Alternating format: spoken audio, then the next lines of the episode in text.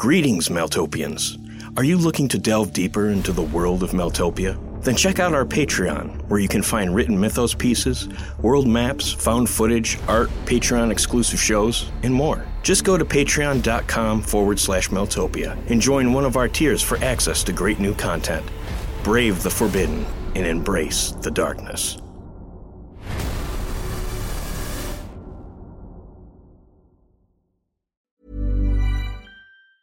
Life is full of awesome what ifs, and some not so much, like unexpected medical costs. That's why United Healthcare provides Health Protector Guard fixed indemnity insurance plans to supplement your primary plan and help manage out of pocket costs. Learn more at uh1.com. Ever catch yourself eating the same flavorless dinner three days in a row? Dreaming of something better? Well, HelloFresh is your guilt free dream come true, baby. It's me, Keke Palmer. Let's wake up those taste buds with hot, juicy pecan crusted chicken or garlic butter shrimp scampi. Mm. Hello Fresh. Stop dreaming of all the delicious possibilities and dig in at HelloFresh.com. Let's get this dinner party started. This is Paige, the co-host of Giggly Squad, and I want to tell you about a company that I've been loving, Olive and June. Olive and June gives you everything that you need for a salon quality manicure in one box. And if you break it down, it really comes out to $2 a manicure, which is absolutely insane. It's also so easy to get salon worthy nails at home with Olive and June. The difference between how your nails used to look when you did them yourself and now with the Mani system is a complete game changer. The best thing about Olive and June too is it's a quick dry, dries in about one minute, lasts for five days, and full coverage in up to one to two coats. Visit oliveandjune.com slash perfect Mani 20 for 20% off your first system. That's oliveandjune.com slash perfect Mani 20 for 20% off your first system. When you're ready to pop the question, the last thing you want to do is second guess the ring. At Bluenile.com, you can design a one of a kind ring with the ease and convenience of shopping online. Choose your diamond and setting. When you find the one, you'll get it delivered right to your door. Go to Bluenile.com and use promo code LISTEN to get $50 off your purchase of $500 or more. That's code LISTEN at Bluenile.com for $50 off your purchase. Bluenile.com code LISTEN. Many of us have those stubborn pounds that seem impossible to lose, no matter how good we eat or how hard we work out. My solution is PlushCare. PlushCare is a leading telehealth provider with doctors who are there for you day and night to partner with you in your weight loss journey. They can prescribe FDA-approved weight loss medications like Wegovy and Zepbound for those who qualify. Plus, they accept most insurance plans. To get started, visit plushcare.com slash weight loss. That's plushcare.com slash weight loss. Many of us have those stubborn pounds that seem impossible to lose, no matter how good we eat or how hard we work out. My solution is PlushCare.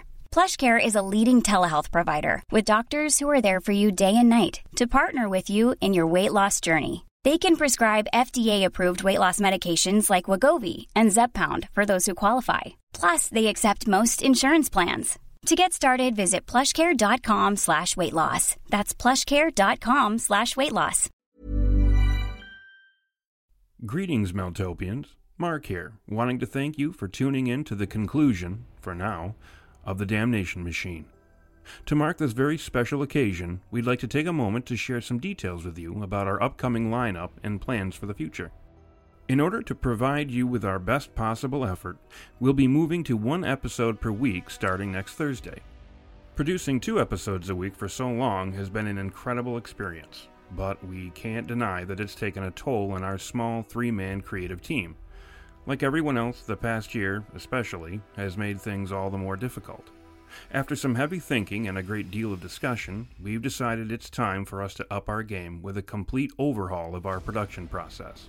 One episode per week will allow us the time we need to bring our best possible effort to the writing, editing, acting, and post production of our show.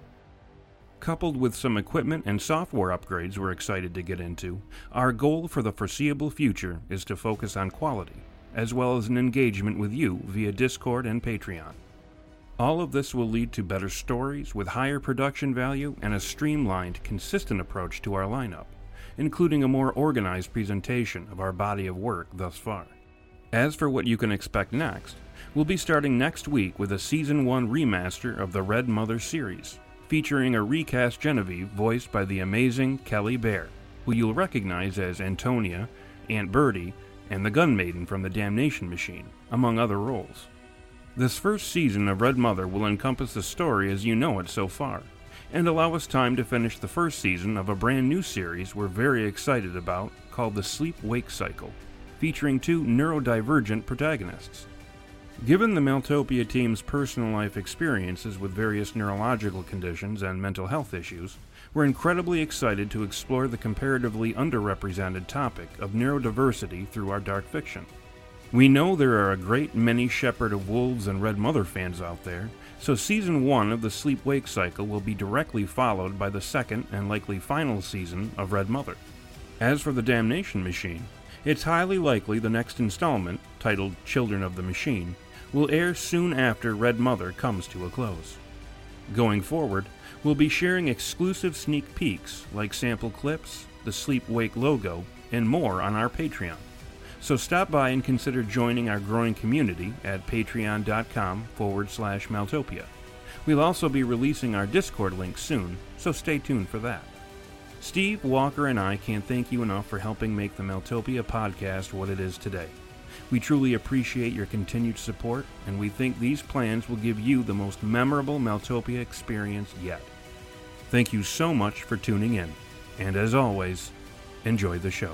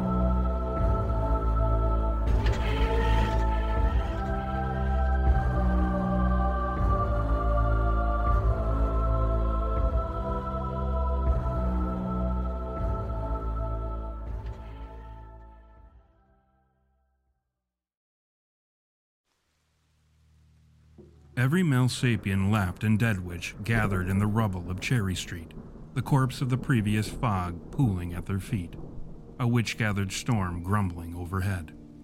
They didn't realize it, but they all comprised a pyramid. The wanderers formed the base, the passengers the upper extents, and at its apex, the woman with oblivion for eyes. Lynn was the void shaped heart beating at the center of their last hope and she couldn't care less for any of them. Her thoughts were like distant stars weakly twinkling in patches of deepest night, dim and doubtful. Even her words seemed to come from somewhere far away, perhaps spoken by someone else entirely. She was almost gone, sliding down the throat of the void, passing into the bowels of silence. As she looked through the streets, only the nothingness peered back, pleading its case that everything and everyone would be better off for never having existed. It promised. Mars's shadow still throbbed red at his side as he clutched Lynn by the shoulders. She hadn't so much as flinched in minutes, just stared into nothing. Don't leave us now, Lynn. Fight it. He pulled her behind Cromwell, where he stood cold and colossal at the back of the crowd, obscuring the scene from a wider audience. The Warbringer's eyes forced their way into Lynn's, pushing back the oblivion, a small but decisive war raging. A hint of sclera emerged at the edges of her eyes, her breathing returning. She removed Mars's hands from her shoulders and nodded almost mechanically. I'm okay now, thanks, was all she said before walking back around the Deadnought, staring into the throngs of Malsapiens, hopeless monsters made for the germination of doom after doom after doom. She could see that clearly now. The void granted her sight beyond the pretenses of being. Everything was like a grotesque stain upon a perfectly dark pane of glass, a mirror. All she wanted to do was wipe the glass clean, to look upon her reflection. But Mars had lit a small fire in her darkness, a struggling warmth that reminded her, for now, that she was still alive and that she was still their leader.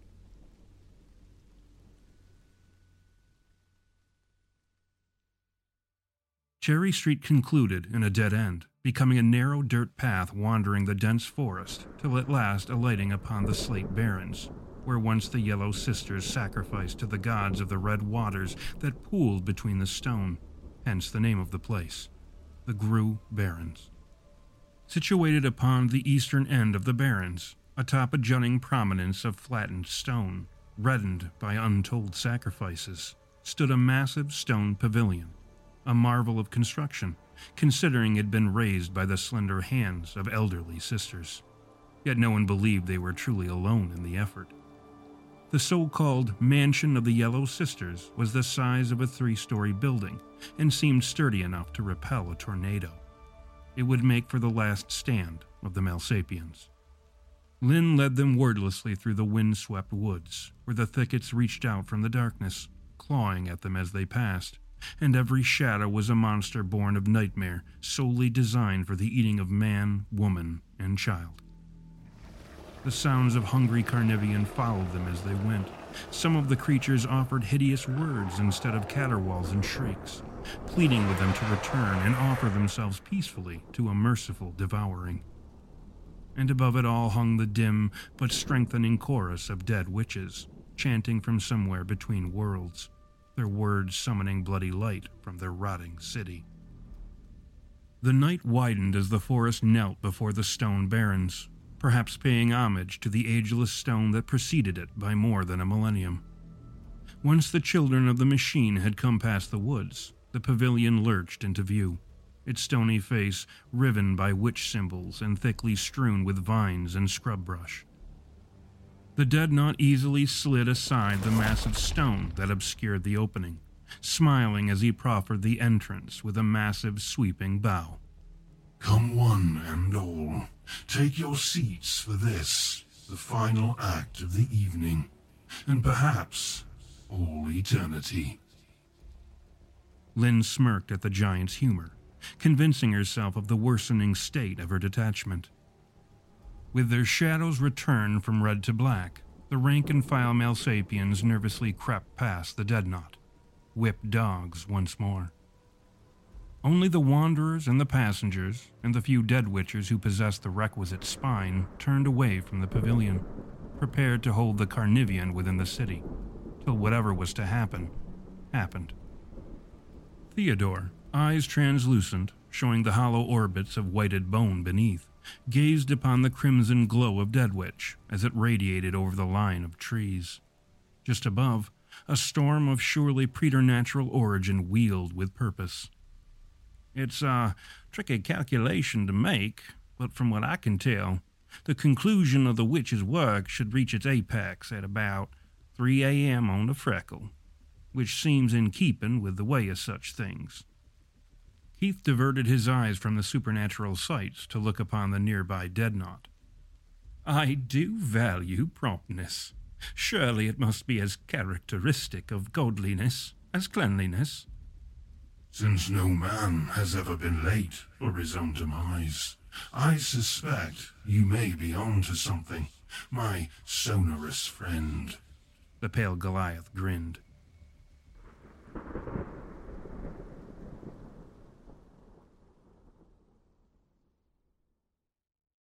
When the champions of the Malsapians made their way back to Cherry Street, they found Kawaya Sira weary from their work, a conjurer of illusions who could replicate every characteristic of whatever they sought to reproduce, save, of course, for solidity.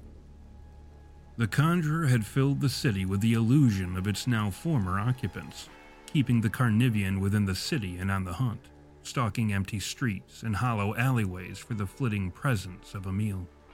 The Malsapien was nearly a ghost from constant exertion, sacrificing their own reality for that which they conjured. Even Lynn's memory of the illusionist was weak, Kawayasira's very existence fading. Should Lynn have had them continue their work and not dismissed them back to the pavilion, the illusionist would have been forgotten by one and all, an illusion no one believed in. The Malsapiens entered the ruined city square to no ceremony simply as those who would kill or be killed, all of them ready for either. An air of finality hung overhead as surely as the storm, and the Carnivian rush from the darkness of the witch doomed city like festering floodwater. Veronica stepped to the fore and extended her arms to a portion of the horde. Fingers spread, palms up. Come get some, fuckers. The resulting stream of glowing hot lead splashed across the monsters where they entered the square from Decanter Avenue, stripping flesh from bone and splintering bone from joint. Keith joined his power with hers, enhancing the raucous sound of gunfire to a level of apocalyptic fury, projecting it into the gangs of endless teeth and hunger that threatened to overwhelm them. Waves of shredded monsters toppled backward into the darkness, their cries drowned within a frothing ocean of sound and fury. But still they came. Replacing the fallen monsters stretched a mantis like thing. It darted through the street at a speed that kept it out in front of the gun maiden's roaring jet of bullets. Heath seized the renewed calamity of Veronica's barrage, preparing to project it as a wall of destructive sound that the incoming monster would be hard pressed to dodge. As the conductor trained his power upon the streaking insectoid, the ground beneath him erupted, yielding a hideous cluster of claws and snapping jaws, all affixed to a darksome fusion of moles and howling wolves. Smashing further upward through the street to accommodate its ever widening bulk, the chimera sent the duo toppling backwards. Back on their feet in moments, Keith and Veronica, as well as the rest of the Malsapiens, tightened their ranks, preparing for the new oncomers.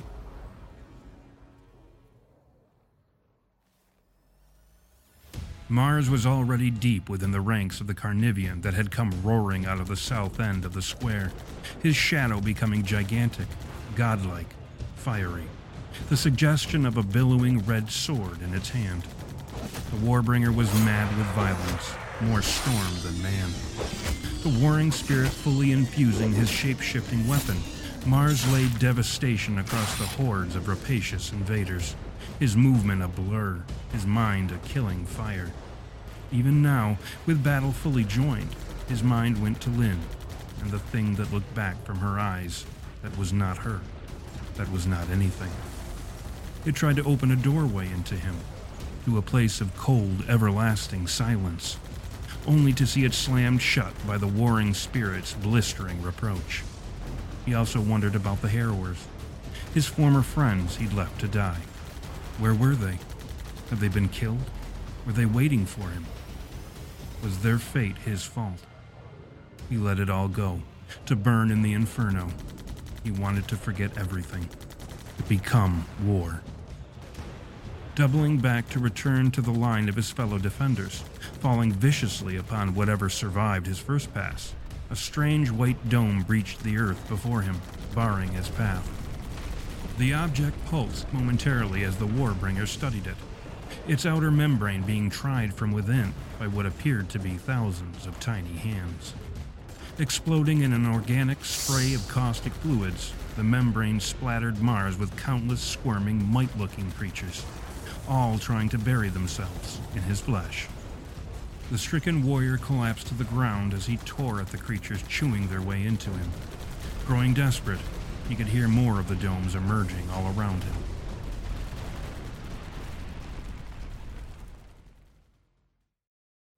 The ground shook at the approach of something gigantic, and the Deadnought smiled. As was becoming custom, though certainly not unreasonable, the biggest and most prodigious fiends were always left to him. When the Carnivian finally came into view, it was every inch a giant, partaking somewhat evenly from what could only have been a sperm whale, a man, and a shark. The Zotha was enormous. Enhancing its already fearsome aspect was the immense cloak of animal pelts that fell from its shoulders. Every great mammal, including man, was stitched into its length. In its hands, the beast wielded a massive hammer, likely made from whalebone and a girding of coldest iron. Its eyes were small and glittering, black gems for directing all the destruction it promised. Eric looked on through Cromwell's eyes, lost in thought. I wonder what precise doom we caught, brother. It's easy enough to see, now, that we were all made to come undone, our guts to spill open, reveal some hell or another. Poor Lynn. She does seem to have gotten the worst of it. Remember the Oversapien from Curious Forest? Right before he died, he bloomed, a perfected devil, right before our eyes. The Dreadnought caught the gargantuan Carnivian's descending hammer, crushing it in his grasp before turning his thoughts to his brother. Perfect, you say? Perhaps, but no less vulnerable. Possibly more so for the fact. But that's not what you're on about, is it? The giant whale thing stumbled through the city clock tower, reeling from the destructive uppercut dealt it by the pale Goliath. No, it isn't. The path to becoming, to blooming, it seems so clear for the others. They need only overindulge in the machine's gift, allow the sorrow of their burden to engulf them. All save us, you and I. We appear to have no path to becoming. There's no limit to us, no ceiling for us to hit. My sorrow is from before, my own, not the machine's. How could death bloom, dear brother? It is like eternity. It is all that it will ever be. Graveyards may grow year over year, becoming mountains of bones. But the Reaper is never fatter for his spoils. We are made in Death's image, and we are whole unto ourselves. The carnivorous behemoth double fisted the deathly Oversapien with the force of a bomb, cratering him into the ground. By ourselves, you mean? These are my friends, and yet they are already ghosts. Hazel. The Dreadnought fueled his next blow against the Carnivian with purest anger over his inability to bring peace to his troubled brother. The whale thing soared through the city, crashing through one building after the next until it was lost to view. The echoes of the monster's journey were nearly indistinguishable from the roaring thunder. The storm above finally breaking, the not return to his discussion. Therein lies the distinction, perhaps. You must understand, Eric. They were all dead the second they exited the machine. Their impending demise only waiting to take them if the machine wants them to go. But you were dead before all of this. It seems either we were a miscalculation, or the machine would have something else from us. Eric's attention was pulled away from his brother's conclusion by something moving at the corner of his eye. Something dead, yet not.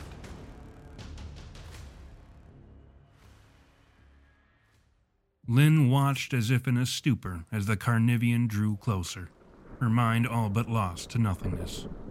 And then she saw Mars, lifted from the ground upon which he writhed by a Zotha, a thing sporting the most hideous traits of spider and woman and termite a thing could possess, while still adhering to a humanoid shape. The beast was tall and lank, save for the swollen white pustules that pulsed along the course of its elongated spine. The thing caught the Sunstealer staring at it over the line of demonic combatants. It lifted its squirming victim up for her to see, smiling through thickets of long, pointed teeth. Something in the void pulled at her to look away, leave the world to itself, to abandon its struggles, its deaths. After all, they meant nothing. She remembered the day they met. The day she first came to the house on Lineage Street. When she first laid eyes upon the man with the outlandish name.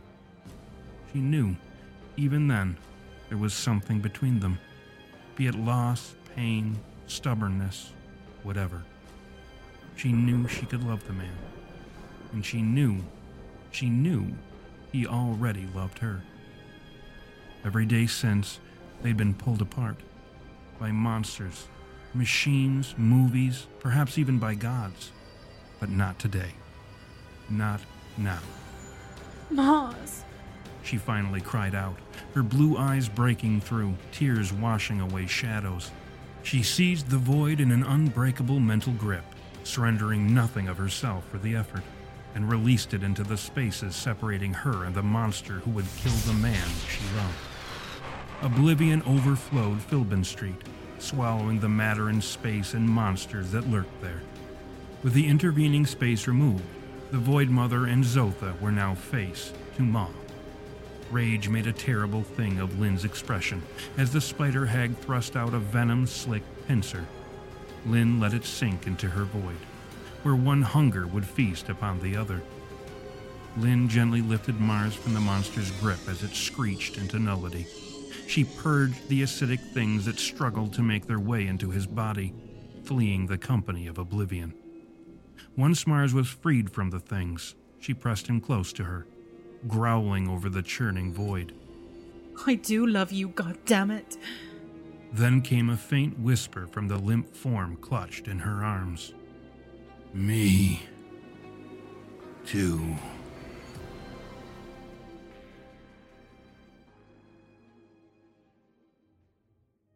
Beneath the cover of the bygones, Hazel's term for the past, the regressor crept through the red glowing city till at last the monster within her found what it hunted the Mindwalker. The astral Malsapien observed the war from on high, looking down from an angry sky that raged to the tune of dead witches. The Mindwalker didn't see it coming. Baal mentally pulled him from the sky, hurling whatever constituted his form into a deserted alleyway. The mentalist certainly couldn't have expected what was coming next. Baal marshaled his newfound power, channeling a bolt of purest temporal energy into the astral psychic, dragging him backwards through time, back to when he had a body.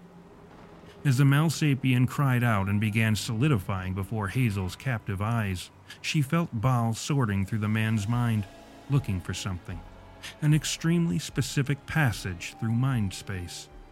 Baal's satisfaction was palpable when at last he found what he sought. Moments later, Hazel and Baal both seemed to be somewhere else, in deep space, nebulae turning all around. Spider Black's crooked shadow emerged before them. There's been a change in plan, my friend. My great horned king.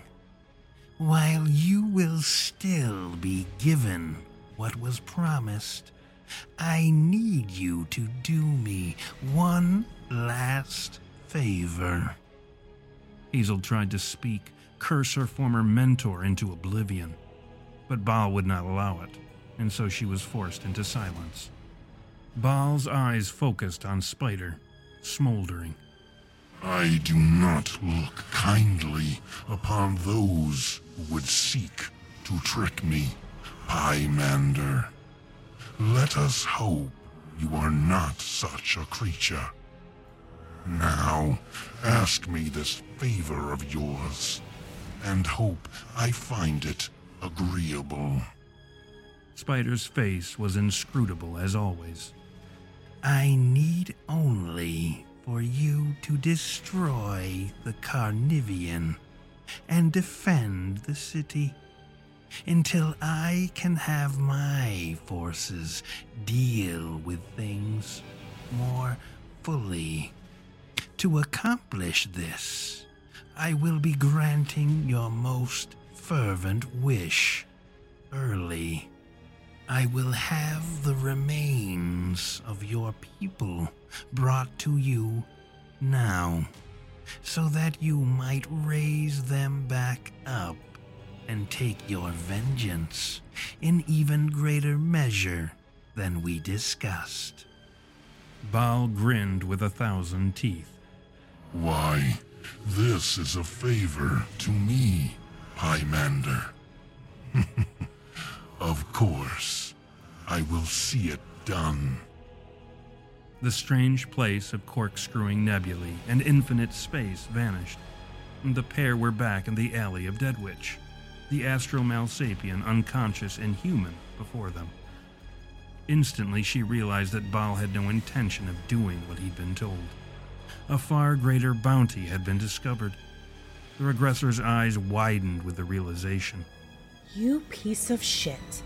You're going to eat all of us. our brains, steal our powers for yourselves. You and your fucking filthy race, the Vengal. Baal only snickered at her outburst. It seems I was wrong, little one.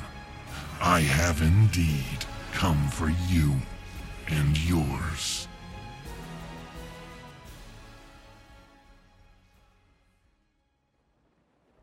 Something massive stepped into the alleyway, its dead stare lying cold across the scene. My eyes did not deceive me after all. 'Twas indeed you, dear Hazel, who I spied crossing the city. But tell me, why are you here? Hazel looked up at the pale giant, offering a smile that had no place upon her lips. Why, I intend to pry you and your kind's brains loose from your simian skulls, and then sup upon the stolen power therein. The Deadnought smiled. Ah, there you are, little ghost. I was curious how long it would take you to finally find your tongue. You didn't think you could hide forever, did you?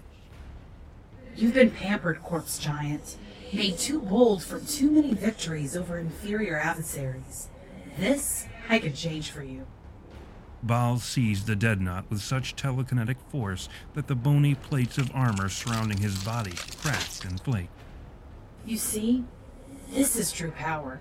Power that fells armies and pulls down gods.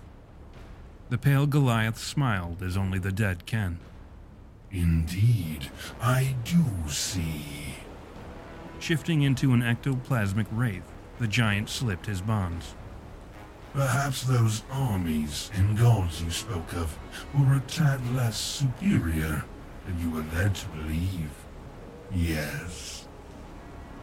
Baal returned the giant's grin. Not likely.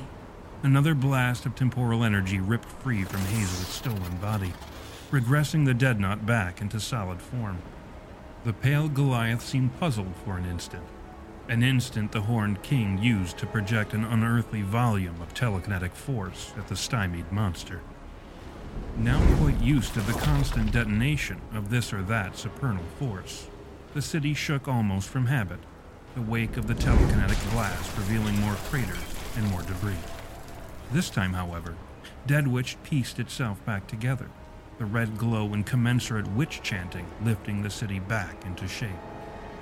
There even dawned movement within the glowing structures, lurching shapes melting from without the deepening shadows, stumbling beyond red and yellow rooms alike, called forth, no doubt, by certain risen witches. The Deadnought rose from where the earth had caught him, in so much piled dirt and crushed stone and tumbled tree. It was easily the most powerful blow he'd ever received. His body cracked and bleeding cold mist. Eric pleaded with his brother. Please, please, we must save her somehow. You can't fall to this creature, whatever the hell it is that has her. There must be a way yet to free her. For the first time, the Deadnought was too focused on external matters to speak with his brother. The gigantic Malsapien could feel the presence of the other, hovering nearby. Twas quite a blow, I must confess. The Deadnought conceded, looking to where the thing wearing Hazel's body floated. But, as you can see, here I still stand. Another torrent of temporal energy engulfed the giant, shrinking him back into a thin, trembling man. Eric's eyes fell pleadingly upon what appeared to be Hazel. Please, whatever you are, just, please, just, just listen to me. Don't, uh, pl- please don't hurt her. P- perhaps I can. Eric was pulled close to Hazel by what seemed huge, invisible hands. The regressor spoke, but with a voice that teemed with devils. First, know that I am Baal, the horned king of the Vengel. And know that I am heir to this world, and I have no need of you, little thing, alive or dead.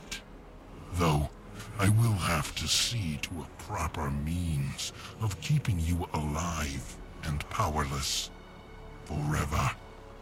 Perhaps bind you limbless and hopeless beneath the earth, where you can remember her and the rest of them, while you listen to the stone crack from old age. Eric could see Hazel's face was wrinkled and gray, eyes filled with tears. You bastard! You're killing her! It's it's a power, you idiot! It can't be used so recklessly.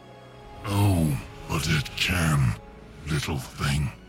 It can indeed. You see, she and I are one now. I'll simply use her up before switching to my own, far more considerable resources. This will be her life from now on. My anchor within the living world. Her power and vitality to be used or misused however I deem fit. The pale Englishman struggled uselessly, gritting his teeth. The thing behind Hazel's flesh grinned at the display, but then her face began to contort as something broke through the demonic expression of glee. I love you, Eric. Please stop him. I'll try to help from the inside. Hazel, the true Hazel, reached out and pressed the button beneath the Englishman's sleeve, killing him, transforming him. Cow, back to the darkness with you. Baal roared, extending an arm in Eric's direction, presumably to undo his death with yet another torrent of temporal energy. When nothing happened, he roared again. Malsapien witch. No matter. I can still become what I was meant to become. Ryan Reynolds here from Mint Mobile. With the price of just about everything going up during inflation, we thought we'd bring our prices down. So to help us, we brought in a reverse auctioneer, which is apparently a thing. Mint Mobile unlimited premium wireless. Ready to get 30, 30, bit to get 30, bit to get 20, 20, 20, bit to get 20, 20, bit to get 15, 15, 15, 15 just 15 bucks a month. So, Give it a try at mintmobile.com/slash-switch. slash $45 upfront for 3 months plus taxes and fees. Promo for new customers for limited time. Unlimited more than 40 gigabytes per month slows. Full terms at mintmobile.com.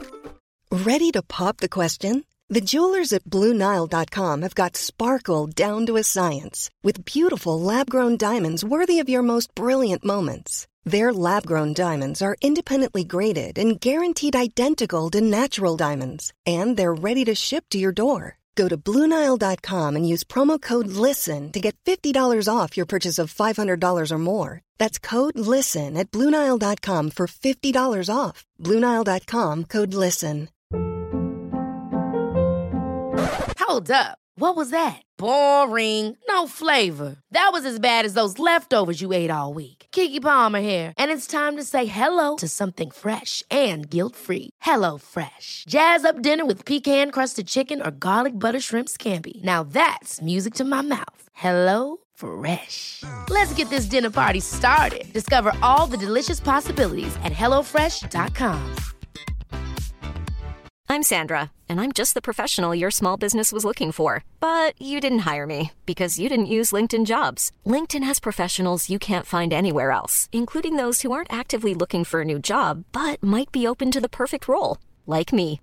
In a given month, over 70% of LinkedIn users don't visit other leading job sites. So if you're not looking on LinkedIn, you'll miss out on great candidates like Sandra. Start hiring professionals like a professional. Post your free job on linkedin.com/people today. Hey, it's Ryan Reynolds, and I'm here with Keith, co star of my upcoming film, If, only in theaters, May 17th. Do you want to tell people the big news?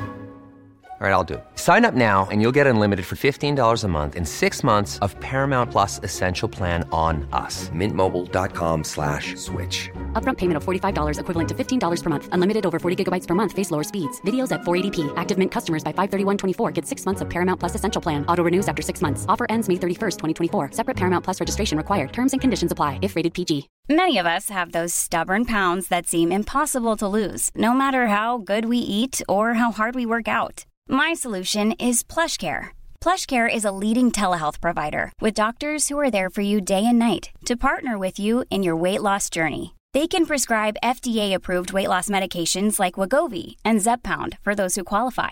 Plus, they accept most insurance plans. To get started, visit plushcare.com slash weight loss. That's plushcare.com slash weight loss.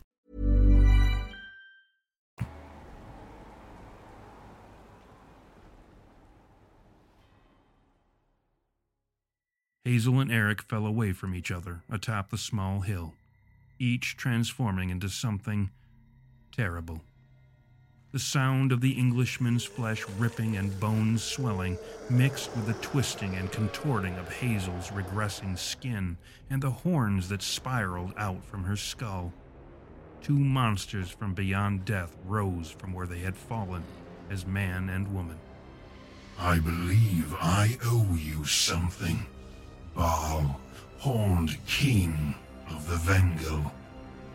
The Deadnought's fist collided with the face of the resurrected monarch, the impact flensing the hill to the bedrock of its prehistoric bones. Baal was blasted into the basaltic stone of a nearby cliff, a spiraling length of the monster's horn snapping off. The enormous Malsapien, charging like a white bull, collapsed the cliff as he crashed into his dazed opponent, sending boulders whistling through the sky like mourning birds. If death will not take you, corpse creature, then I will bury you in a tomb of forgotten epochs, where you and your human can stagnate and shriek for all of eternity. Baal brought down an edifice of telekinetic power unto that of a falling mountain. The pale Goliath disappeared into the erupting earth as clouds of dust lifted to block out the sun. Dispelling the germinating silence of the aftermath, the Deadnought shrugged off thousands of tons of rock and dirt, striding up the incline of cratered earth, his pale armor broken off in places, the ashen flesh beneath torn open and bloodless. Time has much sway over killing, to be sure, but not death. Death is beyond time, Baal. And should time seek to pick the Reaper's pockets, then the Reaper shall come to reclaim his property. Telekinetically pushing the Deadnought's arms down to his sides, Baal dashed forward and swung a mentally reinforced haymaker at the advancing Malsapien, no doubt hoping the giant's injuries would keep him from becoming an intangible wraith again. Eschewing his non material form, the pale giant forced his arms through the invisible barrier a demonstration. The resulting displacement of mental force threw the barreling Vengel to the ground, wide fissures opening within the already fractured earth. The Deadnought reached the fallen king and stomped his foot down upon the creature's head, corkscrewing horns snapping and cracking, bloody teeth skittering. Baal reached up and caught the Goliath's foot, snapping it at the ankle and pushing him off his feet. The undead Malsapien only floated above the ground, his cold fog keeping him upright. I'll not be cheated, my destiny, corpse. Baal roared to his feet and lunged at the hovering Deadnought, seizing him by the face, tearing away the expanse of bone that masked it. The pallid face beneath was Eric's, monstrously oversized and grinning a rictus of cracked teeth, eyes white as cemetery snow. Baal sneered into his adversary's dead eyes. My fate is. The Deadnought reached up and seized Baal's right hand where it gripped the giant's faceplate, forcing the king of the Vengel to replace it whence it came. Once in position, the bony covering slid back into place, obscuring a horrible truth. Baal wrenched his hand free of the Deadnought's grip and stepped back.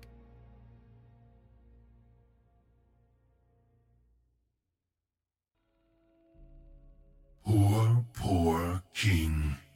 Fate is but a jury of hangmen, and we are all bound for the gallows. The giant moved closer, hands outstretched. Baal roared once again, this time straining for all he was worth. The power is mine, witch, and I shall claim it now. A frenzy of temporal power fled from the horned king's eyes and mouth, lashing the Deadnought like forking lightning, each strike driving the monster from the man until finally Eric, once again, stood revealed. Before he took his first breath, he was telekinetically plucked from the ground and slammed against a nearby boulder, arms and legs outstretched. Baal marched towards the hopeless Malsapien, psychokinetically beating and slashing him as he came, though the Vengel seemed careful not to inflict another death upon him, and so repeat recent events. Baal was saying something, gloating more than likely, but all the Englishman could hear were the wet sounds of colonial fists smashing across his face, drilling him into death.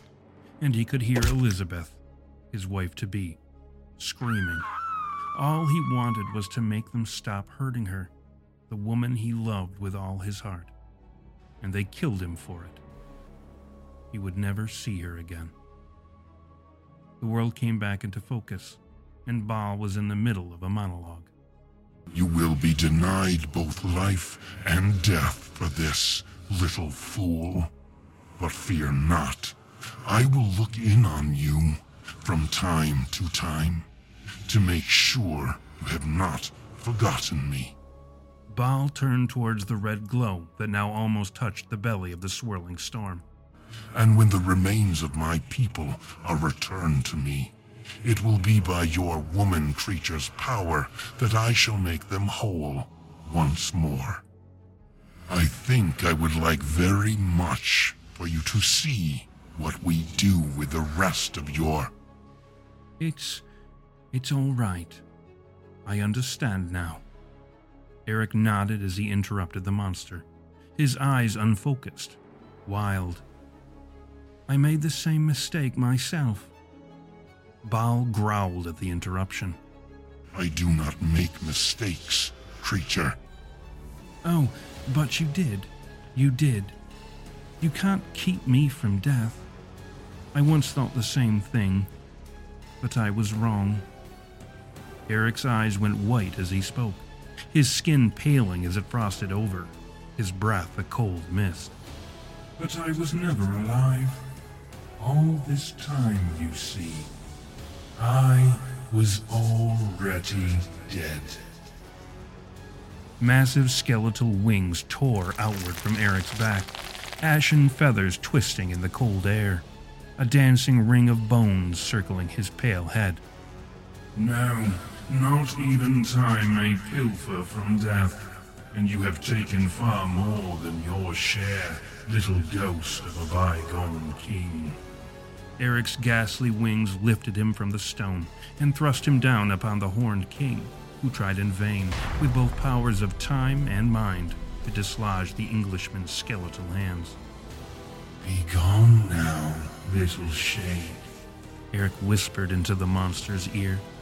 Go back into the shadow of death whence you came. Return again, and I will put you in a place so deep and horrible even the shadows cry out for light. Eric's hands reached into the fragile balance of life and death, tipping the scales back whence they belonged, where ghosts must accept their place beyond the light, save for the chosen few who are called upon to remind life and light of their own place in the balance.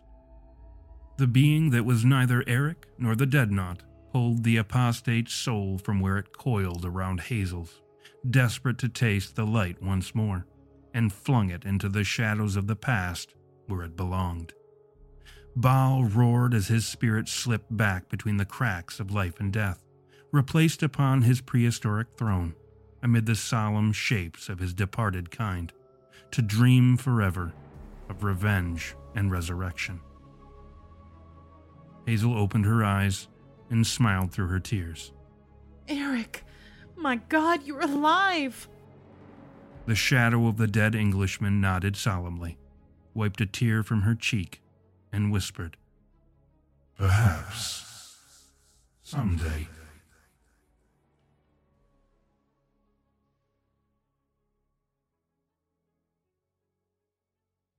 An expanse of twisted chimeral corpses stretched back in droves from where Aunt Bertie's eyes had opened. Two charnel moons filled with bottomless death. The resulting pause in battle allowed Lynn to pull her defenders back from the city, retreating along the path they'd come. The witch chanting had risen to ear splitting volume, the shapes within the resurrected houses of Deadwitch both wilder and wickeder. Heath looked at his watch. Punctuality be damned. 3 a.m. on the freckle indeed. They all flattened out against the pavilion, turning to stare at the work of the Yellow Sisters, now in the throes of completion. The storm that haunted the heights above the city yawned wide, the phantom red lights pouring through the opening. Everything between heaven and earth began burning and tumbling skyward into the glowing gulf. Trees, boulders, acres of dust and debris, chunks of pavement, leaves and grasses and shrubs, howling legions of carnivores from outer space. Entire hectares of the surface of the earth scrubbed clean by the inhalation of a scarlet abyss. The sound of the thing reached such a volume as to obliterate itself into searing silence. The crowd of Malsapiens clung to the reassuring stones of the pavilion, seeking solidity as they looked on in horror and awe. Stooping shapes that once haunted certain rooms within the city's houses stepped out into the burning light, joined by what might have been three women, perhaps sisters, holding hands. When all the figures yielded to the forces blazing above them, there came one last sound as if every witch that had ever been raised their poisonous voices all at once. It was a shriek that bowed the trees of the surrounding forest and set the clouds ablaze. The storm turned upon itself, a serpent devouring its own tail, until there remained nothing left of it, only a pocket of humbled night sky, clutching at the undimmed stars.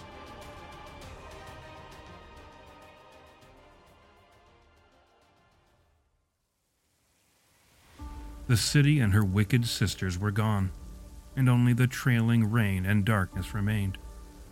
The Malsapien stood silently beneath the rain, listening to it fall upon the rough stone of the pavilion, the wind rising and falling. Slowly, they began to notice what the night's chaos had obscured. Behind the pavilion, a mountain kingdom of strange towers and darksome minarets hovered above the barren ground. At its base, a massive gate opened, revealing an approaching Antonia. She crossed the distance to the pavilion, her eyes light and playful as they fell upon Keith. I just came by to hear you sing. The conductor smiled as only he could, beneath the parting clouds of the vanishing storm.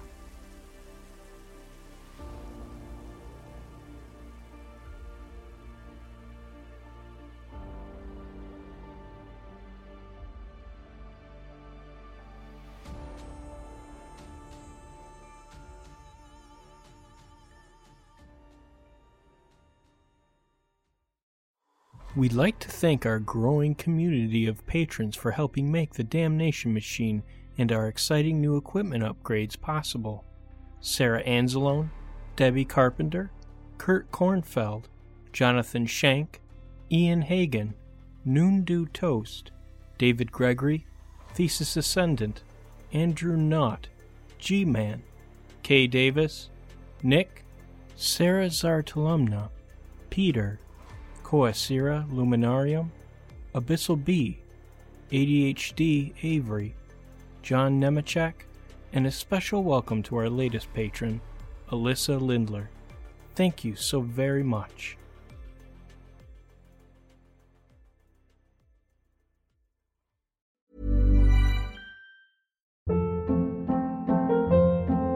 Hold up. What was that? Boring. No flavor. That was as bad as those leftovers you ate all week. Keke Palmer here, and it's time to say hello to something fresh and guilt-free. Hello Fresh. Jazz up dinner with pecan-crusted chicken or garlic butter shrimp scampi. Now that's music to my mouth. Hello Fresh. Let's get this dinner party started. Discover all the delicious possibilities at hellofresh.com.